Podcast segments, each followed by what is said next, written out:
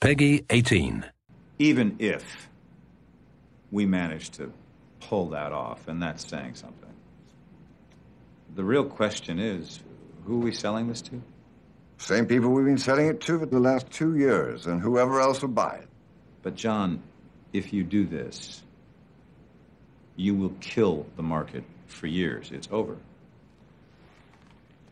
And you're selling something that you know has no value.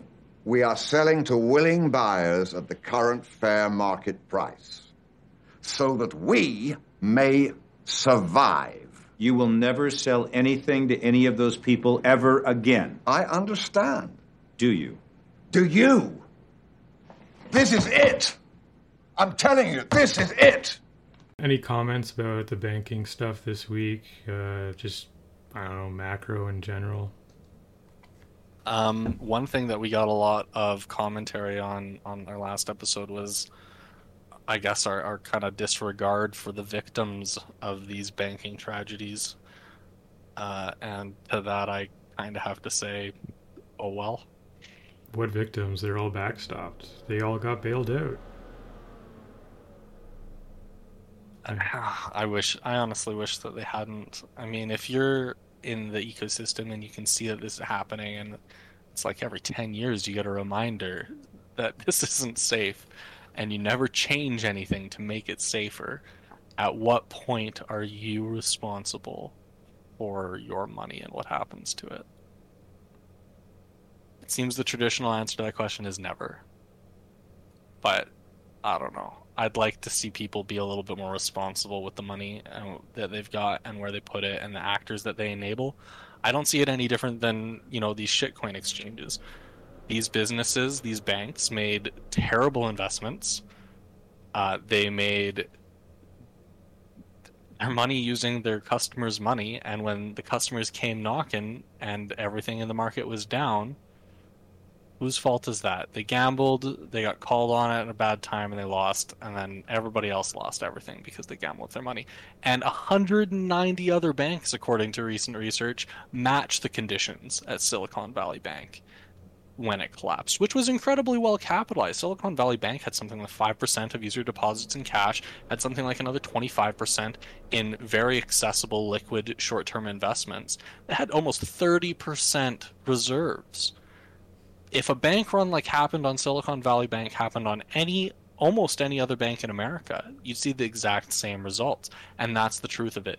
This musical chairs game, the music can stop at any time and at any bank.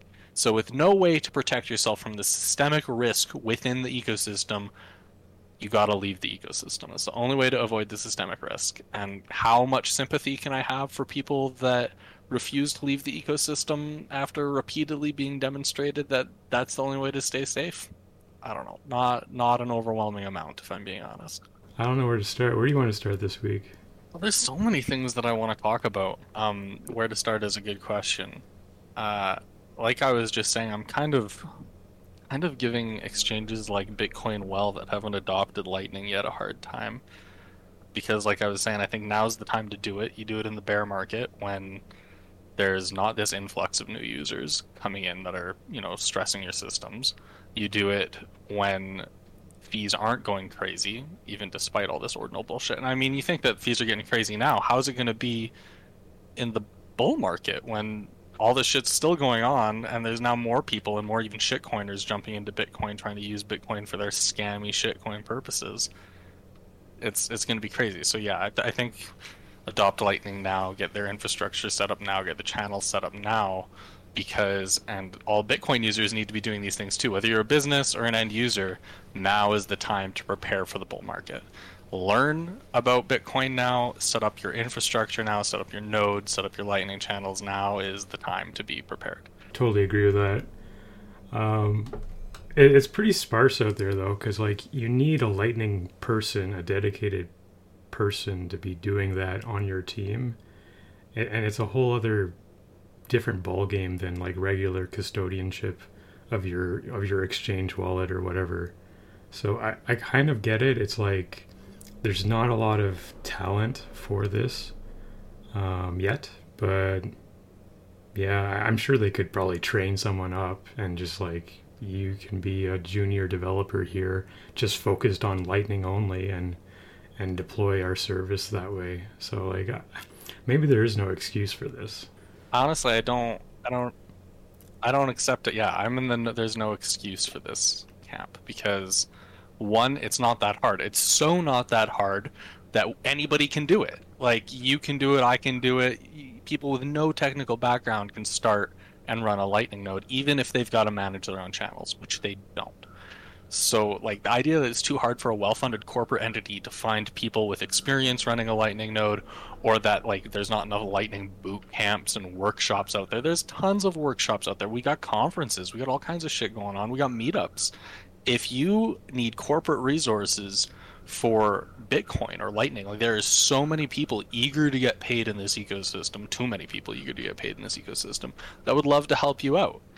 I, so, yeah, no, I don't accept the argument that companies can't do this at all. That's ridiculous. What else is going on? H- have you looked into your uh what, what, are, what there's like some weird activity on the mempool going on w- associated with uh Silk Road uh, whale coins?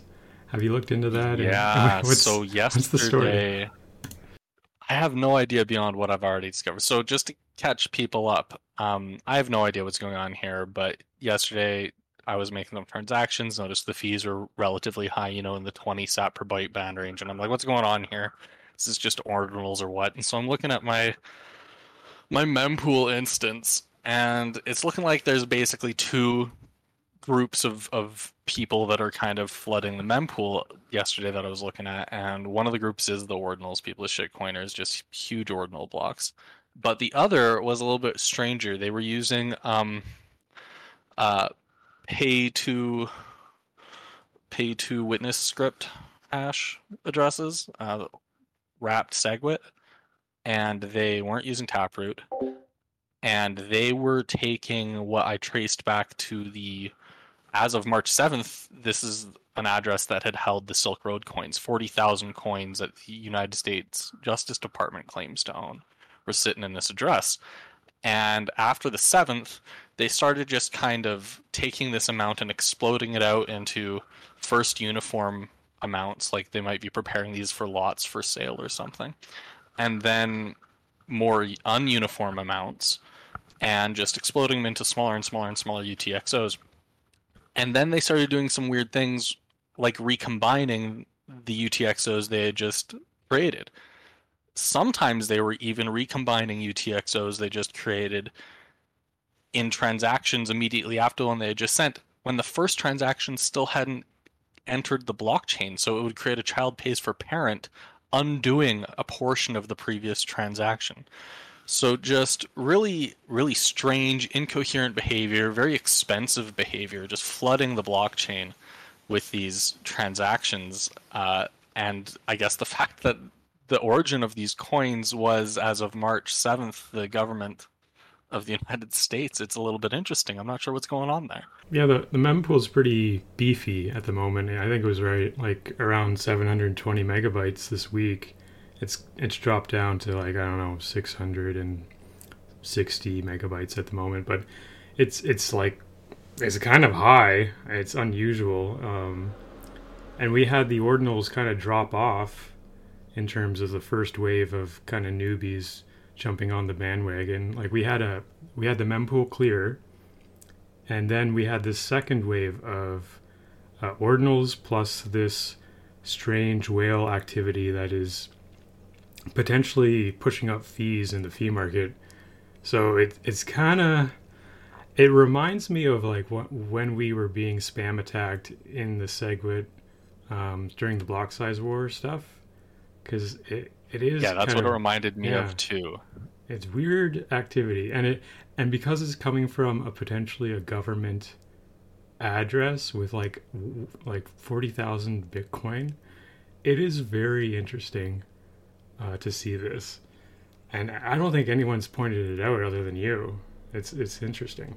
Yeah. So I, I just to be clear and reiterate, I have no idea what's going on here. Uh, I haven't done a, a very full analysis of this chain behavior at all, uh, but it was something I, I did pick up on as I was just perusing through my mempool, and it it caught my attention just because of the very large number of bitcoins involved in this weird behavior of like splitting them into U T X Os, then recombining them. Uh, and then when I Googled the address, the fact that it had at least at one point belonged to the United States government is very interesting as well. So it's a mystery. We've got a mystery on our hands. If anybody else has an idea of what's going on here or what's happened there, I would love to learn more. So maybe they've been auctioned off to someone. Uh, is maybe that's what's happened and someone's using them for weird stuff. Um, so G Orange in the in the comments is saying it was about nine K Bitcoin that split off uh, doing this stuff, and about thirty thousand still sat around in a new address uh, last he looked. So interesting stuff. Yeah, that's what I was saying too. I think this activity has been seen on Bitcoin before, like just from a random thought in my head. Like I feel like this has happened before in, in different ways uh, and with different whale addresses, and everyone's been kind of scratching their heads going like, we don't know what this is, um but it seems to be interacting with the fee market, and it's kind of like a feedback loop between ordinals and this whale activity pushing up fees potentially. So Uh, yeah, get your Lightning channels open, basically, if you can, because it's uh, it's going to get expensive, and we're, we're not in, even in a, a bull market. We're in a bear market, and it's starting to get pricey. Yeah, I paid uh, thirty-five sats a byte for high-priority transactions I had the other day. Yeah, some of these transactions are insane what they're paying for. Like, some people are paying a million sats just to get some stupid picture on the on on Bitcoin. So it, it's it, there's some retarded stuff going on. It's genuinely funny watching, and they're paying for the security model, so what what, what can I say? Yeah, as long as as long as they're paying. As long as they're paying. And see, this is where some people, and maybe even I, have a problem is uh, you were talking about how Francis of Bull Bitcoin was commenting that he didn't like subsidizing the costs of, you know, this stupid script data that people want to throw together, right? Right. Um, is that is that a view you share as well, that you don't want to subsidize script data? Uh, oh, that's a tough one, because, like, I don't know what this is going to be used for. Like, Taproot scripts have, like, a big open window. Maybe they can be used for very interesting things, like the Lightning Network has been used in with SegWit. Like, we didn't know what SegWit would bring about in terms of possibilities, but it gave us the Lightning Network. Uh, so like Taproot might give us something even better, uh, like uh, I don't know, like a, a crazy kind of Lightning Network that's even faster and more secure and can do more dynamic things. Uh, so I'm not I'm not ready to throw out the baby with the bathwater, you know, like. I'm ready to give it a chance, but it it's it is kind of sucky that like the first application of this is graffiti.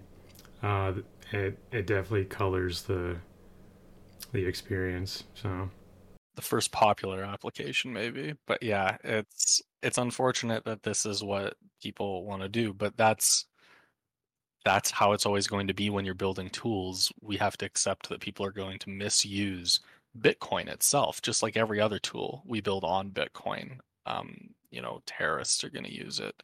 Um, human traffickers are going to use it. It's just like they use money.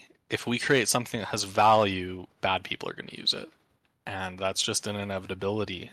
And one of the best defenses we have for people misusing these things, whatever extreme or non-extreme, is our culture. We need to be discouraging, for example, ordinals, because selling JPEGs with the idea that they can't be copied is a scam. We need to be against the idea of throwing data in our blockchain arbitrarily without paying full price for it, um, because to encourage cheap bulk storage of data in our blockchain increases the burden on all full nodes, and that's our decentralization, and you don't want to discourage that. So I think we just as a as a culture of users, we need to be more vocal about why we don't like this, how it's self-destructive, and why it should stop. Yeah, my, my problem is like, it, oh, that's I totally agree.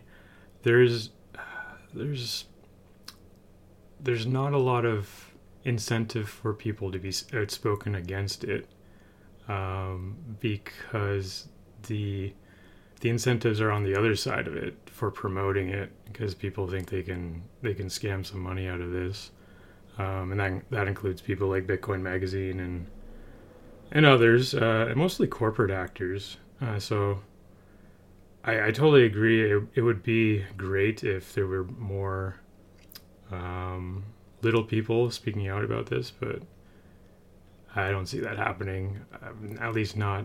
It'll always be the corporate actors trying to take advantage of us node runners, though. That's why it's like us node runners are the ones with the incentives, because they're trying to make us bear these costs. And we get to decide consensus. We get to decide everything for ourselves. So really, we're the ones with the power, too. These corporations, these would-be rent-seeking middlemen, they don't hold power over us. Yeah. Um, I don't know what to say to that. I, I agree. Yeah. It's like, fuck the corporations. That's just it. See, that's another thing that I don't get much about Bitcoiners is so many Bitcoiners, they understand the anti-government narrative. You know, they don't want the government interfering in their business. They believe the government can be corrupt. Many govern, uh, Bitcoiners feel that way, but they don't feel the same way about businesses. They don't feel that businesses can be corrupt. They don't feel like businesses can be hostile to their interests or trying to take advantage of them, or middlemen that, you know, pose them fundamental risk. And yet over and over in the Bitcoin ecosystem, we see exchanges, we see companies rug pulling, we see all these scams, we see these middlemen rent seekers that are just out to take advantage of, of our users, and their inability to see how these These two things, government abuse and company abuse, they're very similar, yet they can't identify both of them on many occasions. That's interesting to me. Question about middlemen. Do you consider Casa a middleman? Uh, yeah. Yeah, you're giving them keys to your Bitcoin. How about Unchained Capital? Yeah. Interesting. Okay. I think that's an important point, because um, like the, these companies that are kind of holding keys for other people, for yourself, like in, in these multi-sigs, they kind of front as um, not custodians of your keys. They're, they're kind of like, oh, you're in control, but actually, no, they, they have a say in whether you can spend or not, uh, technically.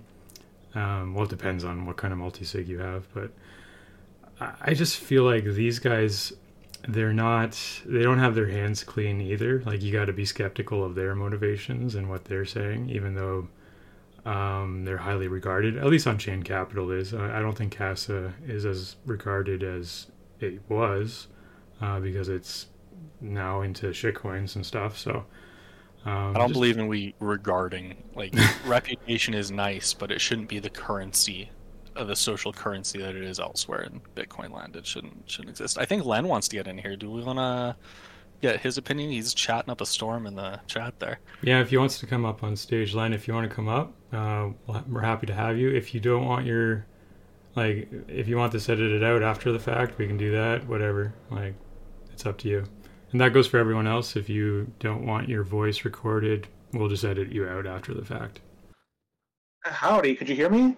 We can hear you just fine there, Len. How you doing? Awesome. Well, thanks. This is the first time I've ever been put on stage in Discord, so this is uncharted territories for me. But the real thing I just want to say, and I could just be tinfoil hat wearing person right now, but I'm looking at this ordinals thing, and I don't mean to talk about it too much, but doesn't it seem like it could potentially open a door for an attack where miners could be distorted in terms of the mining incentives, where they could then be asked and incentivized to mine a transaction that would include, it would include less real-world transactions that would, would normally be mined should there be no ordinals in the picture. And if that's the case, it distorts the whole mining model, and it, it's, it's a, an attack that could not be sustained. I mean, this is definitely a short-term type of attack, but given the fact that money printers could create money with zero effort involved, zero real work, it, it kind of seems to me that there's a potential there that a nation state could do a short-term attack on Bitcoin, and it could disrupt Bitcoin temporarily. I want to hear your thoughts on that. I want to reinterpret this question, because Len, that is a good question. I'm just going to phrase it uh, a little better for Noam, because it is a good question. Uh, he's talking about paying out a band and the implications of that. Like, could a nation state just be like, ah, we're going to pay off all these miners to mine the way we want them to? That's basically what he's asking.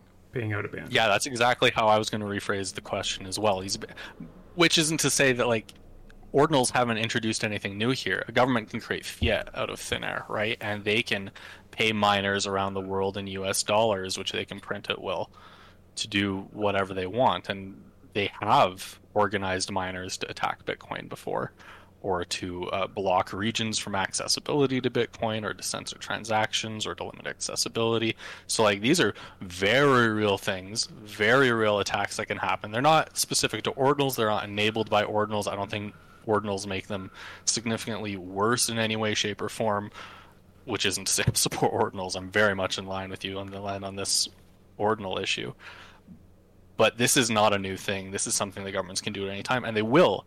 Miners are for hire security act- actors, and someone else can hire them out of band, as Fiat was saying, at will for a higher price than we can pay them. Now, we're benefited in that the amount that we pay them is outrageously enormous, and it's a very difficult thing only perhaps a nation could ever match, but a nation could choose to spend the kind of money that it would normally reserve for aircraft carriers on a limited temporary attack on Bitcoin. And, you know, our defense is we can ride it out. Like you said, it's it's temporary. Our first line of defense is just wait, wait and let them spend their money, and they'll fuck around and find out. Our second line of defense, as always, is like, miners are not Bitcoin. Nodes are Bitcoin. And we can always at will choose to fork off miners in the most ultimate nuke we've got in our arsenal, which is changing proof of work in some way, shape, or form to turn their miners into paperweights. Um, that'd be kind of like cutting off a limb to save the whole. That's about the level of seriousness that action would be, but that would assume that there is some successful attack by miners that is ongoing, that is impacting the protocol. And we've got a range of options in between those two extremes, including, you know, social options. Um, as long as there are independent, honest miners out there, censoring is very difficult, um, and these out-of-band payments are good for getting data in that nobody wants to mine, but they're very bad at blocking payments that other people want to mine unless you control the network. And so I think that'd be my comment on that one, Len. Yeah, I totally agree with all that. Just the, the nation-state arbitrage, like, you can just... Like, Russia has a bunch of miners. How is America going to pay off those miners to mine the way they want them to, you know? So, like, unless you get all nations on board, uh, it's it's not going to happen in the way you think it is. Um, and plus all the other factors uh, Noam mentioned, like just cutting off proof of work and switching the mining algorithm to something else. I appreciate you allowing me to bring up this topic. Thanks, gents. Cheers. Yeah, thanks for the question. That's a good one. All right, let's uh, blend back to the audience. Anybody else have anything else to say? I love hearing what Bitcoiners are thinking about. There's not enough uh, just general Bitcoiners talking to each other out there kind of conversation. There's all these people kind of talking down to Bitcoiners, but not enough conversation amongst ourselves that really gets elevated. So I like to keep that up. If you got anything to say, please put up your hand, invite yourself to speak. We will have you up. I'd love to hear from you. So there's something I wanted to talk about a little bit um, with you specifically, because I know you weren't crazy about uh, Jeremy Rubin's C T V B I P, but I see a lot of things going on in O P_VAULT that suggest, for example, that the recovery mechanisms from a vault are largely going to be identical to the kind of proposal that C T V was, and in fact could and should reuse a lot of that code.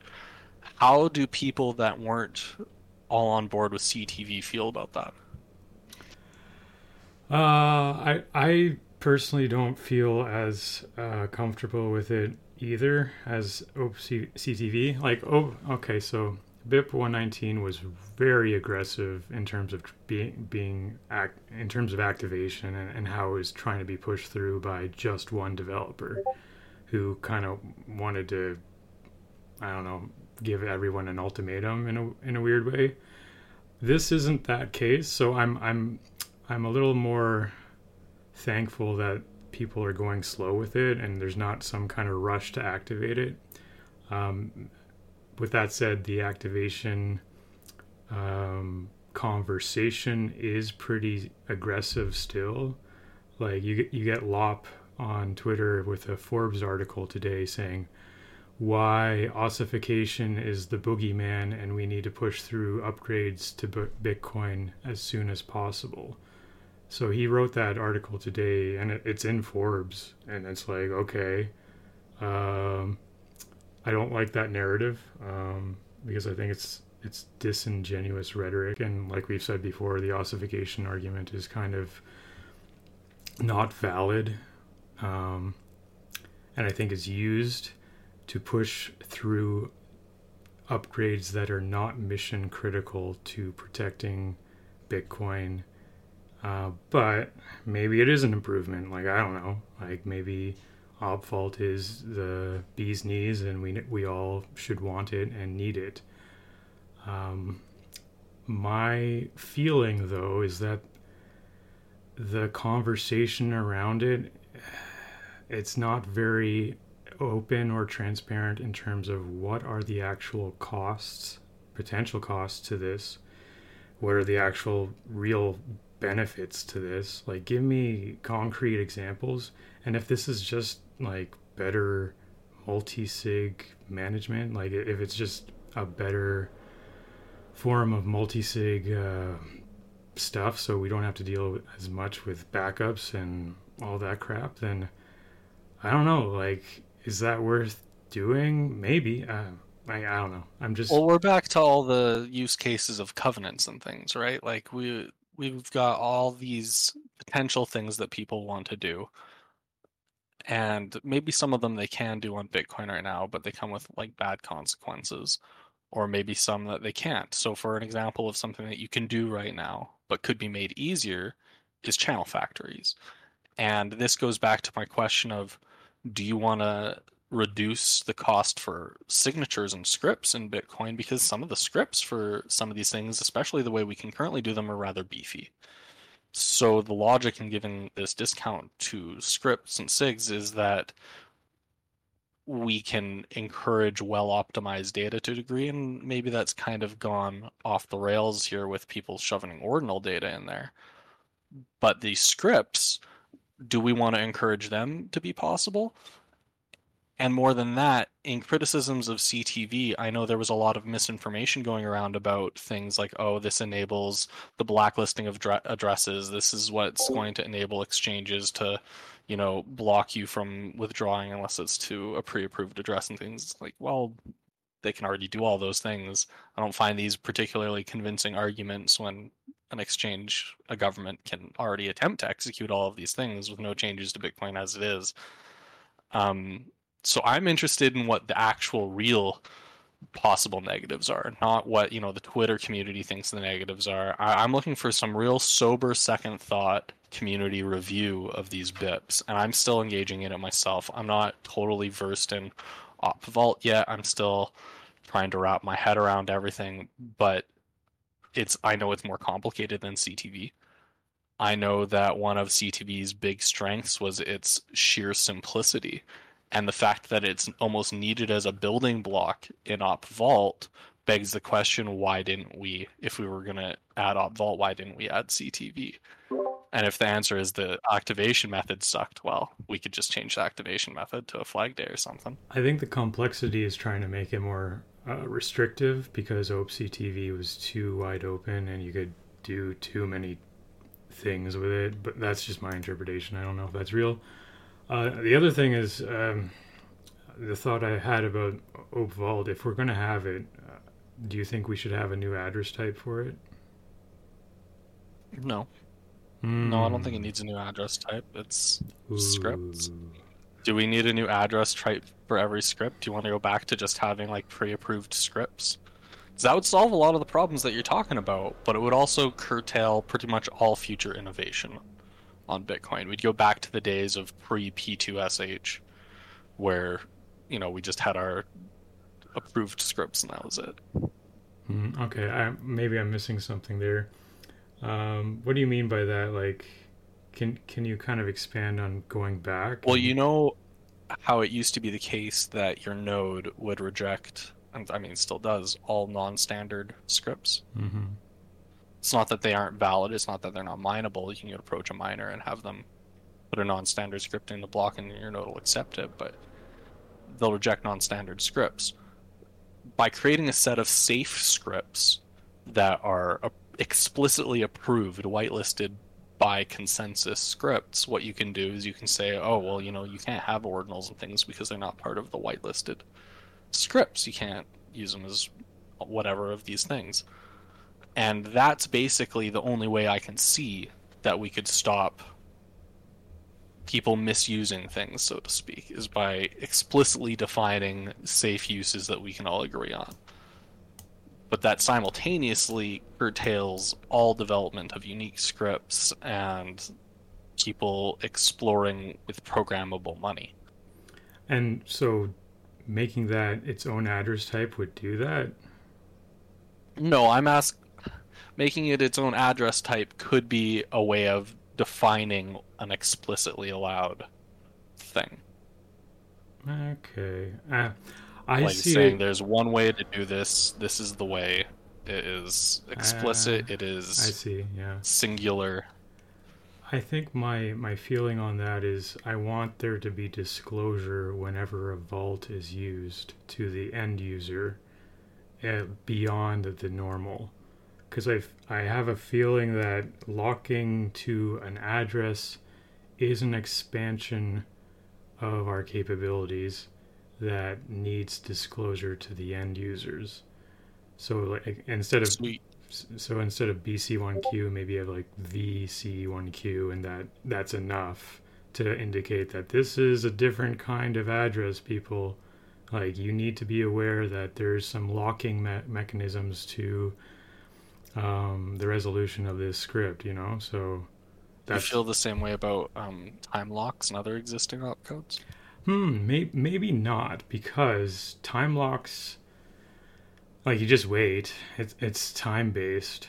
um well i mean a, a, a C T V like covenant or an op vault recovery like covenant, you know at the time you instantiate it where you can withdraw to. Well, that's that's if you think you know. That's if you that's if you were the one who generated the script and understood it at the time. Isn't that exact thing true of if you got a time lock on there? Do you think people that are using, for example, Green Wallet have a very robust idea of the scripts Good involved question. in recovering their Good Green question. Wallet Bitcoin?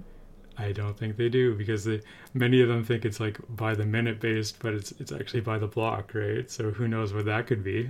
Well, so, it's just it's also just a very long time lock, and it, you should be aware of the conditions in which you can recover your Bitcoin. And to that extent, I absolutely agree. You know, every unique new script that allows for the different kind of management of your keys and coins, you should understand the risks of, for example, a Lightning channel script has a different security model than simply holding your own keys. So every time the security model changes, you should be aware of it. You should have a good understanding of any risks that you might be exposing yourself to or differences and how to secure and back up these things. So to that extent, yeah, maybe we need education on specific kinds of vault contracts and the fact that, yeah, maybe these lock you up so that you can only uh, send these outputs to certain addresses, but that's, to me, that's just an implementation detail. It's not really that different than anything that we already have. Yeah, maybe. Um, like my feeling is that, okay, the, the vault itself is becoming a seed, basically, like, cause there's only maybe two or three ultimate destinations where this thing can, can move on to.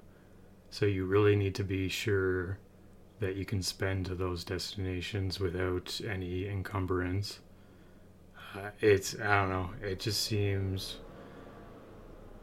seems like that can be problematic for end users who aren't as sophisticated. You know what I'm hearing, you know what I'm hearing in both of our voices is a little bit of fear of the unknown. Neither of us seems to understand Op Vault well enough to be fully comfortable with it. And I feel like knowledge is power, and this is where we need to educate ourselves. And, you know, the other people listening, we need to all educate ourselves together about exactly how OpVault works, how all these proposed changes work, and right now it's very much in the air. Like, if you follow the mailing list, they're proposing all kinds of different op codes and sub-op called codes to be part of the proposal and different naming conventions. It's very confusing and difficult to keep up, but keep trying to keep up. Keep following it. Eventually, it'll be refined down to something that you can actually approve or disapprove of. And then we'll get to the serious arguments. I don't want to end up in a situation where Bitcoin Twitter's made up their mind about what this B I P is before it's even a thing, before we even know what it is, before we're well educated, before we've had time to digest the information that we have. And considering it's not even final, we certainly haven't digested it. So let's all just go into all of these B I Ps with open minds. Definitely the, the approach we should have, because like, you don't want to discount it or... or prejudge it. Um, I think it's getting some pretty good reception in the kind of the uh, mainstream circles. Um, I think the people who are kind of fearful of it are on the edges, to be honest. There's not too much pushback that I've seen. Uh, so who knows? Uh, Guardian healers wondering exactly what you're worried about, Fiat, that an exchange will withdraw to your wallet with an OpVault time lock, that there'll be like some spending conditions that you need to meet that you might not be aware of. Yeah, like uh, there's uh, I this is like a, a very drawn out scenario, but it's like, okay, maybe Coinbase or some other bullshit exchange is like, we will only let you withdraw your Bitcoin to a vault that circles back to us. And there's maybe government enforcement or regulation to support that. And there there would be an incentive to do that for that exchange, because then they can list that coin that you technically possess in your own wallet but can only go back to Coinbase. They would they could list that in their accounting as an accounts receivable. Uh, so that's interesting. Yeah. Well, what's stopping that from happening right now? Like, why do you need OpVault or C T V to do that? So you are you are right. You said before that you can do this with multisig. Yes, you can. My feeling is that multisig... You can do this just, like, with you being a centralized actor, like, just refusing to give withdrawals to anything that doesn't go back to a Coinbase account or to a pre-approved whitelisted address or whatever. There's so many ways you can do this already. So, yeah, I... I've heard this criticism not only from you. I've heard it a lot during the C T V uh, upgrade as well, and I didn't find it genuine at that time, and I don't think it's genuine at this time either. I think that that's a fear that people have, and I think a lot of these discussions end up boiling down to f- fear people have and uncertainty, which is why I go to the, like, we need to learn more, we need to just have a more complete understanding of this mechanism and how it interacts with all the other mechanisms. I mean, you and me. It's not to say that the community doesn't have that understanding or that developers don't, but, like, we need to have a better understanding, because I think that'll alleviate a lot of this fear. And from that alleviated fear, hopefully we'll get a lot less misinformation in this B I P upgrade process, this next one. Yeah, I hear you. Um, hopefully that motivates me to... I like, I understand the concept of what it's what it's allowing. That's my problem. And it's like, okay, I can I can research how this specifically works, sure, but I ultimately know that this is locking to a specific address. That is a, that is a new feature. Um, I don't feel comfortable with that. I just don't. It's it's something weird. Um, maybe is I... it a new feature? You can write a Bitcoin script that only sends to a specific address. Well, that's helpful, because like, is that with uh, what was it called? Adapter signatures? Is that what? Yeah, adapter signatures are cool. What about them? Well, is that what you can do with them? Because I, I was trying no, to No, no, no, no, no. Adapter signatures are kind of like, they're what you can do to use do swaps. Okay. So, where you and I, we lock up a script with a compositional secret that you and I both have a part to, and we can unlock it together. Okay, so this is important. So that for, was... This is important for me, because I was trying to figure out what are the conditional um, variables that can be put on a Bitcoin U T X O to to constrain it? So like, okay, time locks, you can do it based on the number of blocks, right? You can do multi-sig where you need made unspendable. Unspendable, you can burn it, right? So so my question, so you're saying you can you can lock it to a specific address at the moment. I, I wasn't aware of that. How do you do that? Could you? I think you could. Um, you would just write... Hmm. Yeah, I need to go and start writing a script and see if this is do this. So it would be some kind of mini, or, or what is it called? Uh, simply script, maybe? I don't know. Yeah, yeah you, well, you could do it just with opcodes, I would think. Yeah, I'd be interested. But yeah, I'd have to dig into this a little bit. Is that possible currently on Bitcoin? That is, that's well, I know that you can, for example, um, build a script with uh, a time lock that is simply the kind of time, time lock that you can't publish it until a specific block, for example. So in that sense, you can build this transaction, you can sign it, it's a final transaction, and it is committed whoever it's going. Oh, okay. Uh, interesting. My my brain was trying to work that through. I don't think it I don't think it processed it really well, but I think I got a, a gist of it. So it's like I, I can create a time lock. Yeah. Uh, by saying that this transaction is not valid until a given block. And then I can sign that transaction, I can keep that transaction, and it can, you know, exist fully signed in its final broadcastable state, but no node will accept it until that block. Um, no, that's not, I don't think that's the same as what I'm talking about. It, it's like, because you have the choice uh, to not publish that, right? It's like... Yeah, you so, could sign a different transaction. Right, so I, I don't think that really applies to what I'm thinking about. But I, I do, I do see that point. Uh, okay, that's interesting. I'll have to think about that. Very interesting method of time lock as well, just to play around with. You can give people transactions that are only publishable later, but you have the capacity to revoke basically at will, which is a neat little feature. So it's good for uh, really, really simple kind of wills, for example. You can take your cold storage, you know, I don't spend this kind of U T X Os, and make a transaction that's not publishable for several years and give it to your loved ones. And then if you never end up moving those coins, they become spendable by the time locked transaction, that kind of thing. Yeah, I think Nunchuck is making that easy for everyone to do now. They have some kind of like, um, wills or something, like a specific service for that. Yeah, the time locks are interesting. I just I feel like people aren't aware of like when these actually expire, because uh, you know, blocks aren't always ten minutes, you know, so it's, it's kind of interesting. Um, we there there are scenarios where where things could be like uh, not spendable.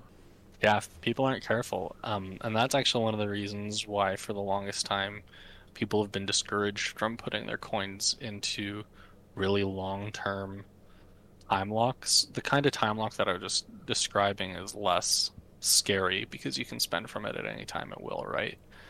But other time locks uh, that are based on the block height, for example, and are in the actual script, um, they can be, you know, you can lock yourself out of those kinds of coins. Yeah, I wonder what the verification process is for, like, confirming, okay, uh, like, because, like, with a regular transaction, you're you're kind of, like, saying, oh, what, what are the change outputs and how much are it, or how how much is the change?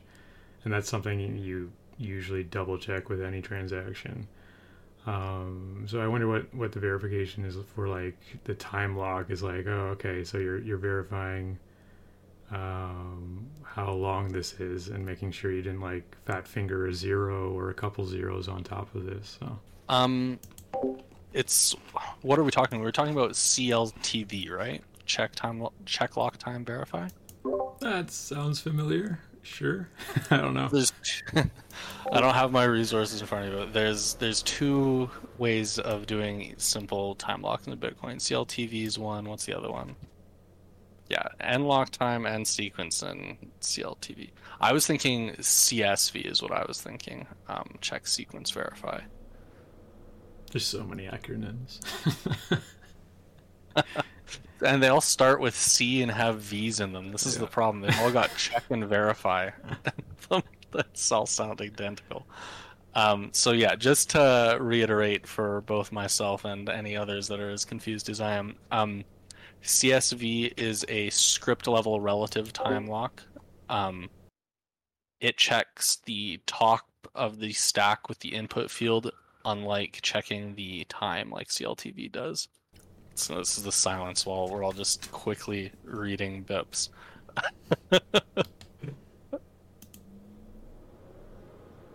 So yeah, uh, C S V, check sequence verify, relies on um, the sequence from the reference point being greater than an amount, whereas check lock time verify uh, relies on a transaction with a specific date. Oh yeah, Raph points out reading B I Ps a few deep is hard. Yeah, it is. I maybe uh, pre-gamed a little too hard for this one. Um, but let's see here. I think it'd be great to do uh, a read-along of all the ways that we can do time locks with the chat. Is that something anybody's interested in? We can go over C L T V. We can go over C S V. C L T V um, specifies a lock time type. That can be either the timestamp in the block headers, or it can be uh, block height. So it doesn't have to be based on block height.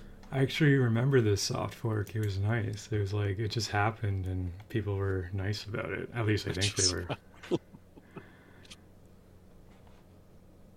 don't even remember when this came into action. I don't remember what fork this one came in. It says twenty fourteen around but, um, that time. Maybe it's twenty fifteen. That's when it was proposed. Yeah. I don't know if that's when it was implemented. It was, yeah, it must have been twenty fifteen then. I don't remember specifically when it got added in. But I do know that I like it. I think that the flexibility... So, like, you were talking a lot about your concerns of boat relying strictly on block height. And so the fact that we can do it by timestamp or height is nice. But they actually reminded me of another issue that we had during the Lot True debate, which was people were saying that other clients than Core would fail for using a height, like a height versus timestamp disparity. Uh, there was a lot of talk about that. That would be a problem, but apparently it wasn't. So I don't know. I don't know how the technical back end of that looked like for for implementing that that lot true client. That it didn't cause problems, but people were saying it was going to because of the height versus timestamp disparity. Yeah, as long as the height and the timestamp, like as long as they align, then you're fine. It's kind of like a Y two K bug. It's like, but uh, I can see if they were out of alignment, then that might be an issue, but they shouldn't be. Um, hmm. Because you you can mine a block, and it can that timestamp can be forward or backwards from the actual time. I think it's both. Um, maybe I'm thinking of something else. Anyways, let's uh, let's look at this, uh, see what it's saying. Yeah, so I'm just looking at the check lock time verify script example here. Um, and yeah, it's just you can throw it in a conditional so that if variable that represents the time difference that you want this thing to be time locked for, if time difference check lock time verify drop, and then your key, mm-hmm. check sig verify, done, return one. And that's all that's all you need. And now that's locked for whatever variable you put in front of check lock time verify. So it's pretty straightforward, simple script to execute and evaluate. Like the example script is one, two, three, four, five, six, seven lines, and of those most are just a single variable or term. And it just takes like one argument. So really straightforward. Um, how do you set the lock time type to height versus timestamp? That's what I would like to know while reading this bit. Well, it doesn't even really specify in the script. It just says like three three months, right? So that could either mean one or the other. I guess it depends on how you type it. Maybe there's some kind of specific... Yeah, what format do you yeah. uh, put the variable? Yeah. Yeah, it's one. So I'm just continuing to read the B I P, looking at the other examples. I see the example of the green wallet address to store bitcoins in a two of two multi-sig with the uh, added execution path of the single key time lock. And I think that's also a really good illustrative example. You can see there how you can have... I like the idea of alternate execution paths where you've got these backup options that reduce your trust in other parties, even if you have to, for example, share custody for an amount of time. You've got these options to kind of recoup that trust with some minor sacrifice, in this case, time. I love that. Is that mandatory for all time locks? Like you have to have a, a secondary backup um, thing? Like it has to be the one of many execution paths? No, yeah. It can be the sole execution path. Oh, okay. Because I think that's what they're angling at with... Um, I know they were talking about that with O P C T V and maybe O P vault. Like, there's going to be at least two um, destinations, like the main destination and the backup, in case something goes wrong. So it's kind of interesting. All right, now I'm getting into the nitty-gritty. Now I'm looking at the detailed specification. I, this is where we learn things. I love that it's well commented, too. That's always the purpose of these things. It's nice when it's done properly.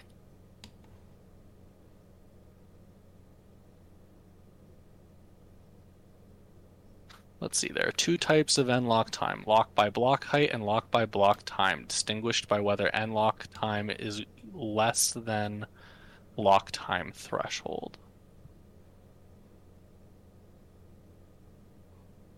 Script fails unless lock time being tested is the same as the lock times of the transaction. Okay. So they, they determine the type of lock time simply by whether or not it exceeds a threshold. Oh, that's weird. What is the lock time threshold? Because what if you're just on the threshold? Is is the threshold one or the other?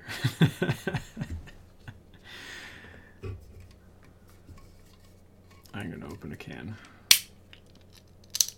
And yeah, that's that's what we need to do. Get a little bit deeper. Yeah. I think the the thing that I'm not following yet here is the format of lock time when it refers to a timestamp. Is it just a Unix timestamp? And by that measure, it like the lock time threshold would obviously be like a, a Unix timestamp is going to be a much larger number than the block height. See, this is my problem with B I Ps. I want an actual example of you using this thing. Like, I, I get, okay, it's nice to have a specification. Well, there's lots of actual examples. Let's look one up on the blockchain. They're all over the place. I bet they are. But I also mean, in the testing thing here, I bet you there's a bunch of examples. But like, shouldn't a B I P has have like an example of how this is used? It just there's tons of examples. Uh... There's tons of examples and use cases and all kinds of things. I think it's a good B I P. Probably the best one, who knows. No, I'm like it. So reading this today, you'd support this B I P, or you wouldn't support this B I P? Oh, that's an interesting question. Um, that's a good question, because I actually have I've never read this B I P all the way through. Uh, I was aware of it at the time. Reading it through, I don't know. Maybe I wouldn't, because like I'd want to know an example of it, like in practice, and uh, maybe there's specifics in there that I want to know. Like like you said, like where is the threshold from this being one type or the other? I I would want to know that before. It's got to be the Unix epoch. Has got to be the threshold, because it's huge. It's just such a big number to the block. Yeah, it isn't ever going to approach it. What I would be checking in there is like, okay, is that when you're at the number of the threshold, is that one or the other? Because I'd want to know is if there's some kind of weird edge case there.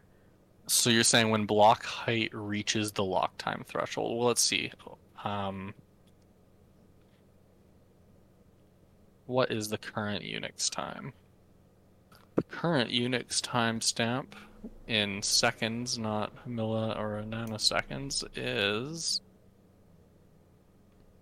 one billion six hundred seventy-nine million. So we would need, I mean, and that's assuming that we don't have the more proper, you know, U T X timestamp with three more digits on it. We would need like a billion, over a billion and a half blocks. I feel like that's which a... would be how how much time. See, I wouldn't approve that. I'd be like, no, we need specific, detailed, different formats for these two um, thresholds. Like, I don't, I don't want there to be a fat finger number going one way or the or the other, changing the the threshold. You know, so like maybe there's too few zeros in there and I can't see a billion on a screen, you know, like it's, there, there's things that I would feel, I don't know, like see that number in, in the chat. Is that five billion, Raph? I can't tell. Like I need, I need decimals or, or punctuation in there. Cause like, that's just a big number to me. five hundred million. Okay.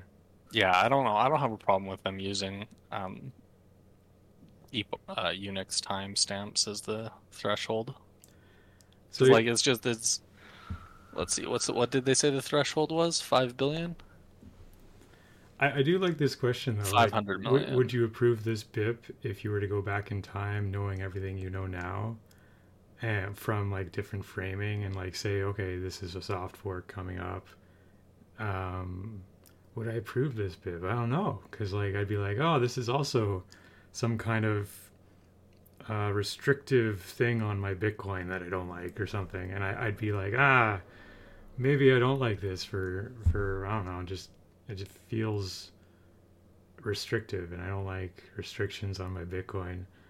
So I don't know, maybe I, maybe I wouldn't like it. See, the only thing that I wouldn't like about this B I P, if it came up today, is the deployment method. Deployment methodology is M A S F. Um, and I don't like that. Yeah. But other than that, I think it's a great B I P. I'd be all over this B I P.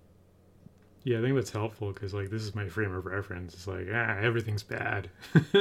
I just I don't like change. Yeah, but it's only change too because you came at a specific point in Bitcoin's history, and everything that moves from that or before that, for that matter, is change.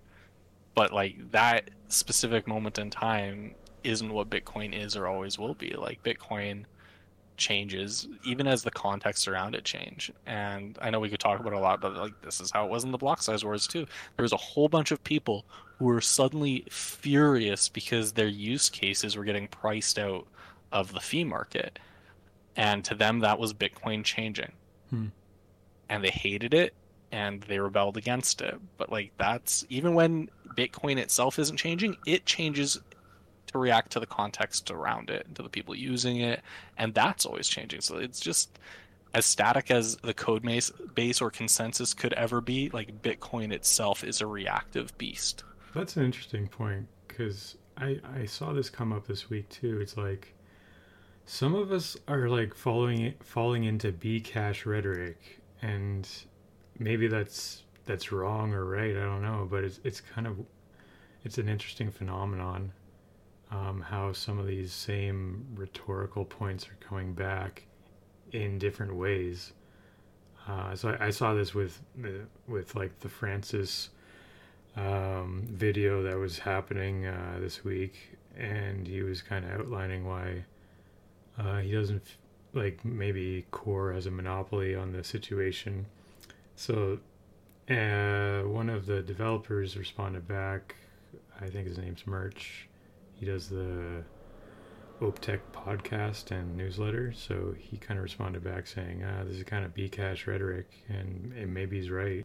I huh. strongly agree with him. I don't know. I listened to Francis's arguments there, and I, I was about ready to slap the bastard. Um, volunteer developers, there is no scope creep. They're just working on whatever the hell they want. Like, it doesn't mandate use it. It doesn't mean that anybody else is going to include it in Bitcoin. Yeah.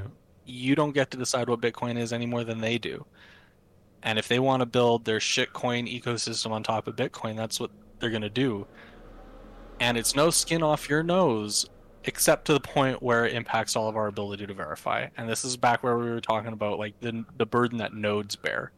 And so to that extent, Francis is correct, but this isn't SegWit's fault. This is the fact that the things that we want in Bitcoin in terms of like the futures of programmable money and the infrastructure of the world that we want to build on top of it allow the allow people who want to misuse it a lot of flexibility, and that's in my opinion unavoidable.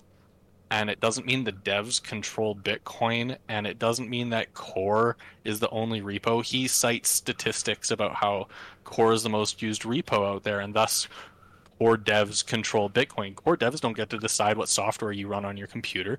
There are other repos out there. There are other repos using Core's backend, like Knots. His arguments about, you know, we don't even have any, you can't have any because they're going to be out of consensus are just completely fallacious. We've got B T C D, which did fall out of consensus just this last year.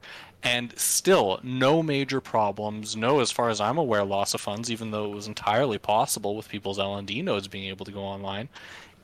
The devs do not control Bitcoin by every practical and observable sense. They don't control the code that goes on your computer. They have no means of controlling the code that goes on your computer. And them volunteering their time to do whatever things that you do or do not agree with impacts you in effectively no way whatsoever. Good rant. If they want to work on like covenants and build their shitcoin factories and even misuse the block space as itself, like we can have discussions, and I'm very interested in these discussions of whether or not we want to continue subsidizing block space and scripts. I think that's a very interesting discussion. But the idea that devs are going to use the block space for anything they can reason to do so, short or long term, of course, they always have, they always will. This isn't new. This isn't. This is just how it is. It's a tool. It's a platform. People are going to use it. Get used to it, Francis. That's unfortunate because, like, I agree with Francis on a lot of these points. Of I think these are misuses of it, and I don't want my node to subsidize these JPEGs. But like, do I want my node to subsidize other kinds of scripts? Maybe I do. Maybe. Um. If we're going to be subsidizing these things, I also am interested in conversations about block size. Maybe the block size is too big. Oh, you're going to go. Maybe we need a smaller block size. Go for a three hundred kilobyte. That'd be good for everybody, and we could drive up fees. You're going to go for Luke's uh, three hundred kilobyte. I don't know kilobyte. About that. But what if we removed the witness space discount and it was just one megabyte? Could be just one megabyte. Could be two megabytes. Could be three. Could be half. Like, it could be smaller than it is. As to what's the right number, I don't know, but making it smaller could have some possible beneficial consequences, such as driving up the fee market and making it l- more expensive for people to be misusing Bitcoin for things that aren't worth it, like scams. Uh, it could have the benefits of making it easier to onboard people in the future that are fully verifying nodes. Um, so it's got the downside of people have to pay more, both short and long term, for fees. But I think that in the long term, they're going to have to do that anyway. So I a... personally wouldn't. I would I would have to take a very serious look at a proposal to reduce the block size by by way of reducing, re- removing the SegWit discount. I have a question about the fees. Like, can that be enforced at the mempool level, or does it have to be a soft fork?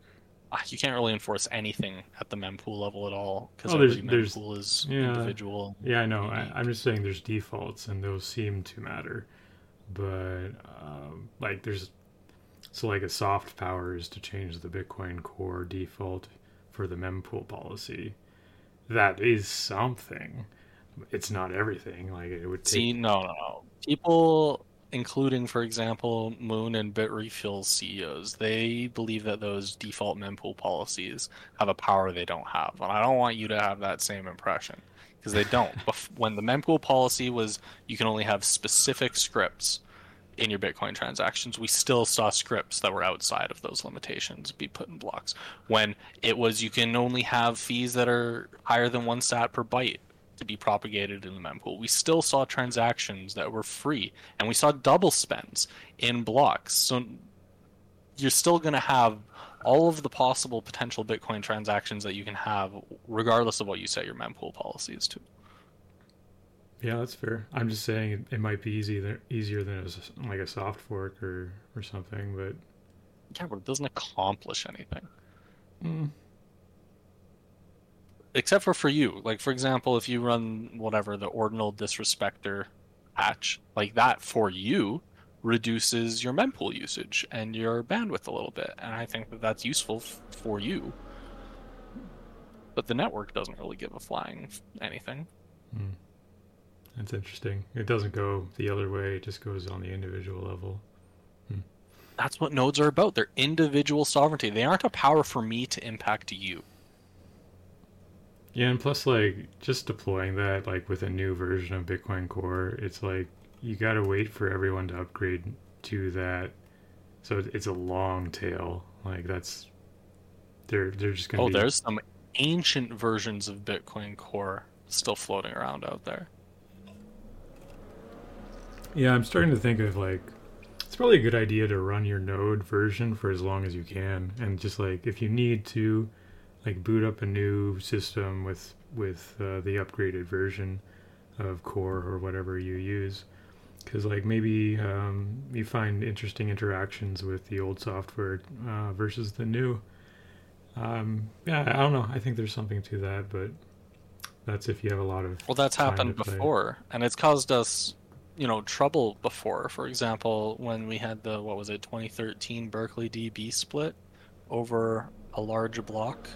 And new versions of Core split from old versions of Core. So, like, that kind of stuff happens. And this goes back to the point that I've made previously, where is is this the end of the world when stuff like that happens? Say with, like, you had two different clients instead of just Core? No, it's not the end of the world. Like, it happens, it's bad, but it's not the end of the world. Yeah, but it's, it's also nice to see, like, or to find these bugs before they happen.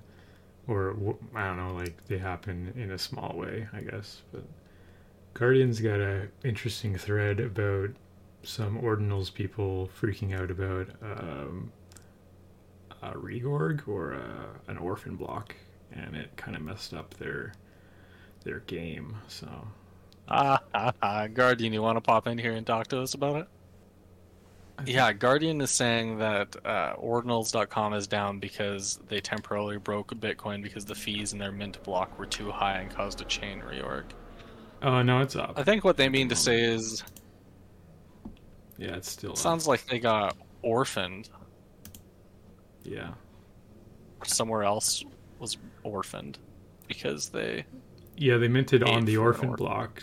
Like, they minted a bunch of JPEGs on, on an orphan block. That orphan block doesn't get anywhere, so they kind of, like, maybe they...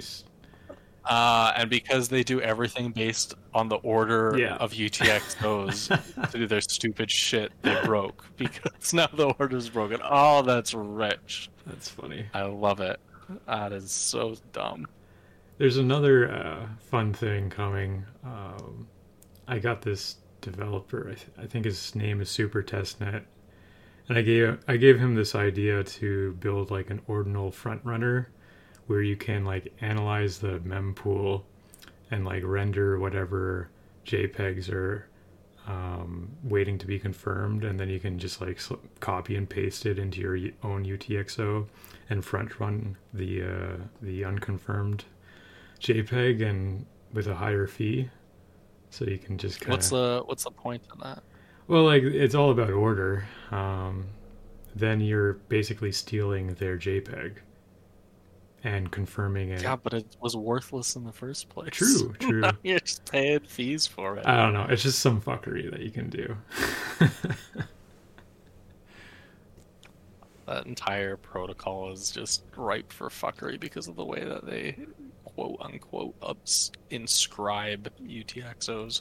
Well, my thing is, like, every U T X O is actually an ordinal. It's like, like when you take ordinal theory to its logical conclusion, all U T X Os are ordinals. They just don't have a picture, maybe. I don't, I don't even know how to respond to something that dumb. Yeah, it is kind of dumb. Just, yeah, okay. Moving on. Fucking ordinals. I am not looking forward to this next bull market. I'm not looking forward to it at all, Fiat. We are going to have so much new shitcoin fuckery, and by all evidence, it's going to be so much more embedded in the Bitcoin ecosystem. They have taken our criticism of Bitcoin, not blockchain, to heart, and don't want to use blockchains anymore. Or rather, they want to use blockchains in layers, and now the message needs to be, no, like, all blockchains are bad, even the ones in layers. Off-chain is the way that we can scale things. And we're just going to need to modify a lot of the narrative that we as Bitcoiners have been talking about in terms of um, shitcoins, because they believe that being on Bitcoin is what's going to absolve them of their shitcoinery. But it's not. If it you're running a scam on Bitcoin, it's still a scam. Just because you're using Bitcoin, you're not going to get Bitcoiners' support. And we need to solidify language that we're going to use to describe these scams. We need to simplify the process of identifying scams so that people have verbiage in their minds and know what they're looking for to identify these layers that are attempting to screw them over. So, like, I'll give you an example of one really easy way to identify if somebody's trying to scam you. If they're selling you something that as uncopyable and unique and non-fungible, but you can copy it with left click, you're being scammed. That's that's a really easy rule to follow. If you can apply that, you're good. If somebody is trying to print something for free and sell it to you as having value, you're being scammed. That's that's simple enough there too. So we need to really just kind of double down on these simple ways you can identify whether even a Bitcoin layer is trying to take advantage of you. Yeah, my problem is there's a, there's a bunch of useful idiot Bitcoiners who are Bitcoiners in name only, and they're just kind of running with this stuff and really showing their true colors. But at the same time, they're like, oh, this is great for Bitcoin, and, like, therefore it's fine. I, I have such a problem with all this stuff. So um, it seems to be coming from the Twitter crowd mostly, but it's it's also uh, sort of the newer newbies to this ecosystem. So I'm kind of I'm on the Francis page because he, he is right about the culture of Bitcoin. Like, it needs to be... Um, There needs to be a contingent of very toxic people that are just driving the culture in a in the right way. Um, so I don't know. I hopefully this is one of the places for that, but I don't know. Twitter, I agree that that's true. We do need to be toxic, but it's the like part where we drive it in the right way. We need we need to be very aware and selective of where we direct our toxicity. I think There's that's a, a lot point. of anybody attacking me is a shitcoiner. Yeah. Or anybody that says my view about Bitcoin is wrong is anti-Bitcoin. And that's not necessarily true. Yeah, there's friendly fire too. So, like, I don't know. It, it's hard to verify, like, who all these people are and, like, what page they're on. So it, you kind of assume the worst sometimes, and you really shouldn't. Uh, especially if you're talking to like Bitcoin developers. Um, yeah, like, they get a little involved in their work. Yeah, just be nice and very diplomatic, I think, is the idea. Well, do you remember the the big fight we had between Nell C. Greg and Luke Junior Yeah. during the Taproot fight, and uh, how they were just at each other's throats, calling each other as attackers on Bitcoin, all this kind of nastiness, and it kind of culminated with with Greg demanding that Luke get banned from the subreddit and stuff like that. No, not banned, removed as a, um, a Bitcoin expert flair. He wanted his flair removed. Right. Well, I, maybe he asked for a ban later, but I don't know. I think that was how it started. That was a very open, like, la- like here's your dirty laundry, everybody. like, uh, it, it just bad. became so personal. It's, it's so frequently in these fights, it seems like there's an inability to remain any way detached or technically objective about what's happening. It's all emotionally charged accusations and stuff. It's well, this it's is this is another productive. comment that's been said before, and it was said by James, um, the author of O P vault, is that these these developers don't have a very high social, um, like so uh, emotional intelligence I Q. Like they're very technically in like intelligent. They're like they're top of the top of the food chain, but they are they're not very like social uh niceties kind of thing. So well, I'm not one to throw stones in a glass house. I'm probably the most socially inept person I know, but they could they could be a little bit thicker skinned would be my criticism of developers. They they could be more prepared for the antagonism and animosity of an adversarial ecosystem. Yeah, I think they give it as much as they get, so it's like fair game. I kind of understand the reactions oh. that they give, they give off. It becomes schoolyard bullshit so quickly. Yeah. I would like to see a lot more maturity from people who disagree in the ecosystem. And by that, I don't necessarily mean, you know, quit calling each other fuckwits, because... Let's be honest, there's a lot of fuckwickery going on here. I'm not certainly not going to slow down calling out, for example, Coinkite or Francis, even though I think they're some of the better actors in the space. When I think they're fucking up, I- I'm going to say so. Uh, but that that doesn't mean that we can't be a little bit more careful with how we're directing fire, and, you know, be doing so with thicker skin. Like, we, we can go out, we can skirmish, and then we can shake hands and have a beer. Yeah, that'd be great. Which is what we're doing now.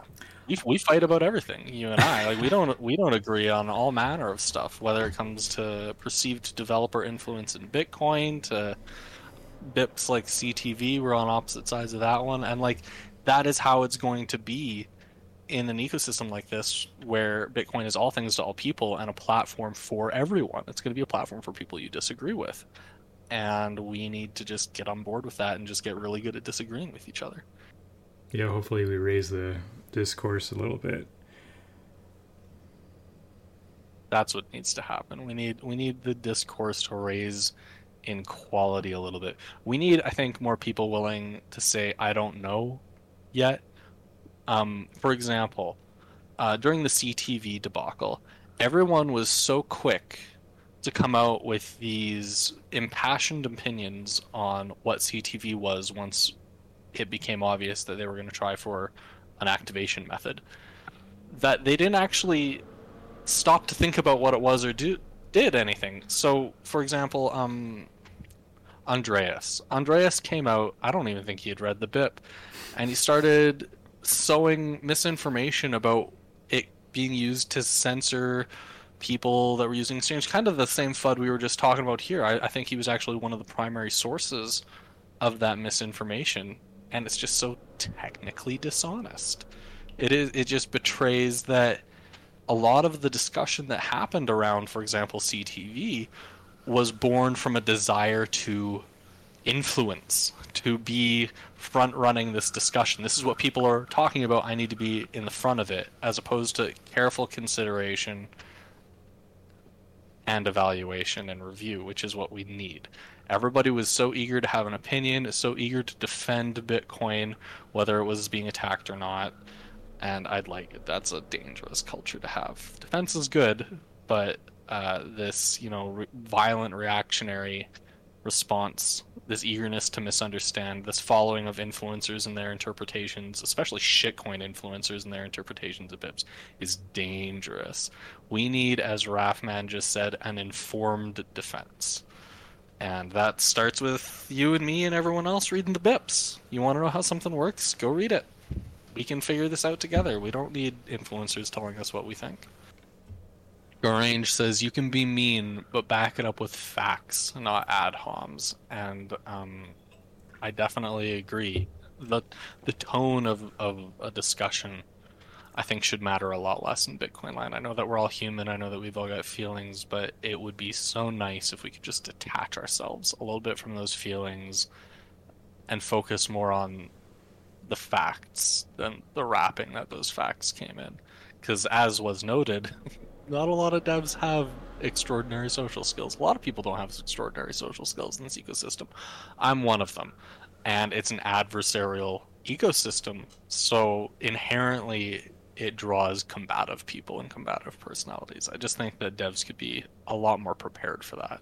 Yeah, I wonder what, what could help with that. Because like maybe there's some kind of support mechanism that could be, could be organized um, just to...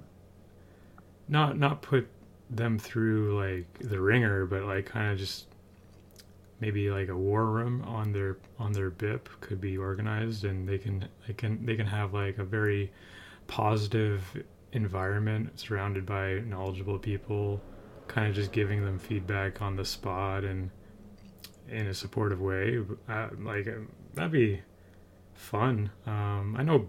I know there's like bit devs. I think there's a lot of bit dev meetings in in different uh, cities. Uh, they're kind of like Bitcoin meetups, but they're more they're much more technical. They're kind of like seminars, more like that. So that might be a help uh, like a helpful mechanism.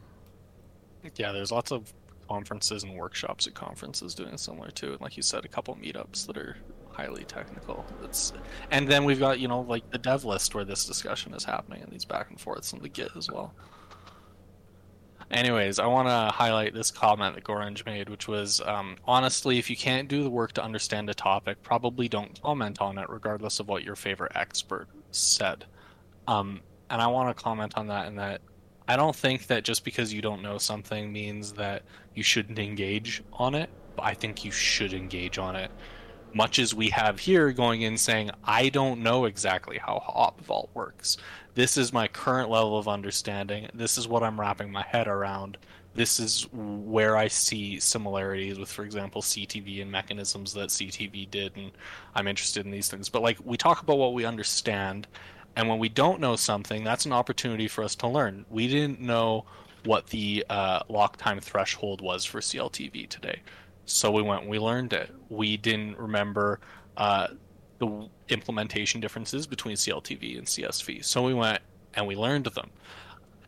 That's what I would like to see more of in the Bitcoin ecosystem. A little bit more willingness to say, I don't know, and that's okay. Because this, this ecosystem is so, so vast and so technically detailed.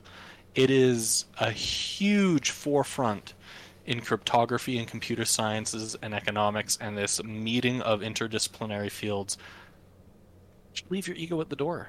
Nobody knows shit. I don't know shit. F H don't know shit. You don't know shit. Anybody pretending to know shit just wants your attention.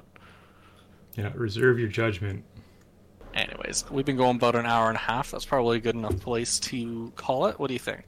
Yeah, I think so. Um, we also had a comment from Renee. Uh, he kind of responded back to our our last talk. uh, he he did clarify that Andreas did have a lot to do with uh, the creation and the publishing and, and the education around mastering Lightning. And I'm going through that book at the moment. It's pretty good. Uh, so yeah, um, maybe there is some redemption out there for some of our shitcoiners.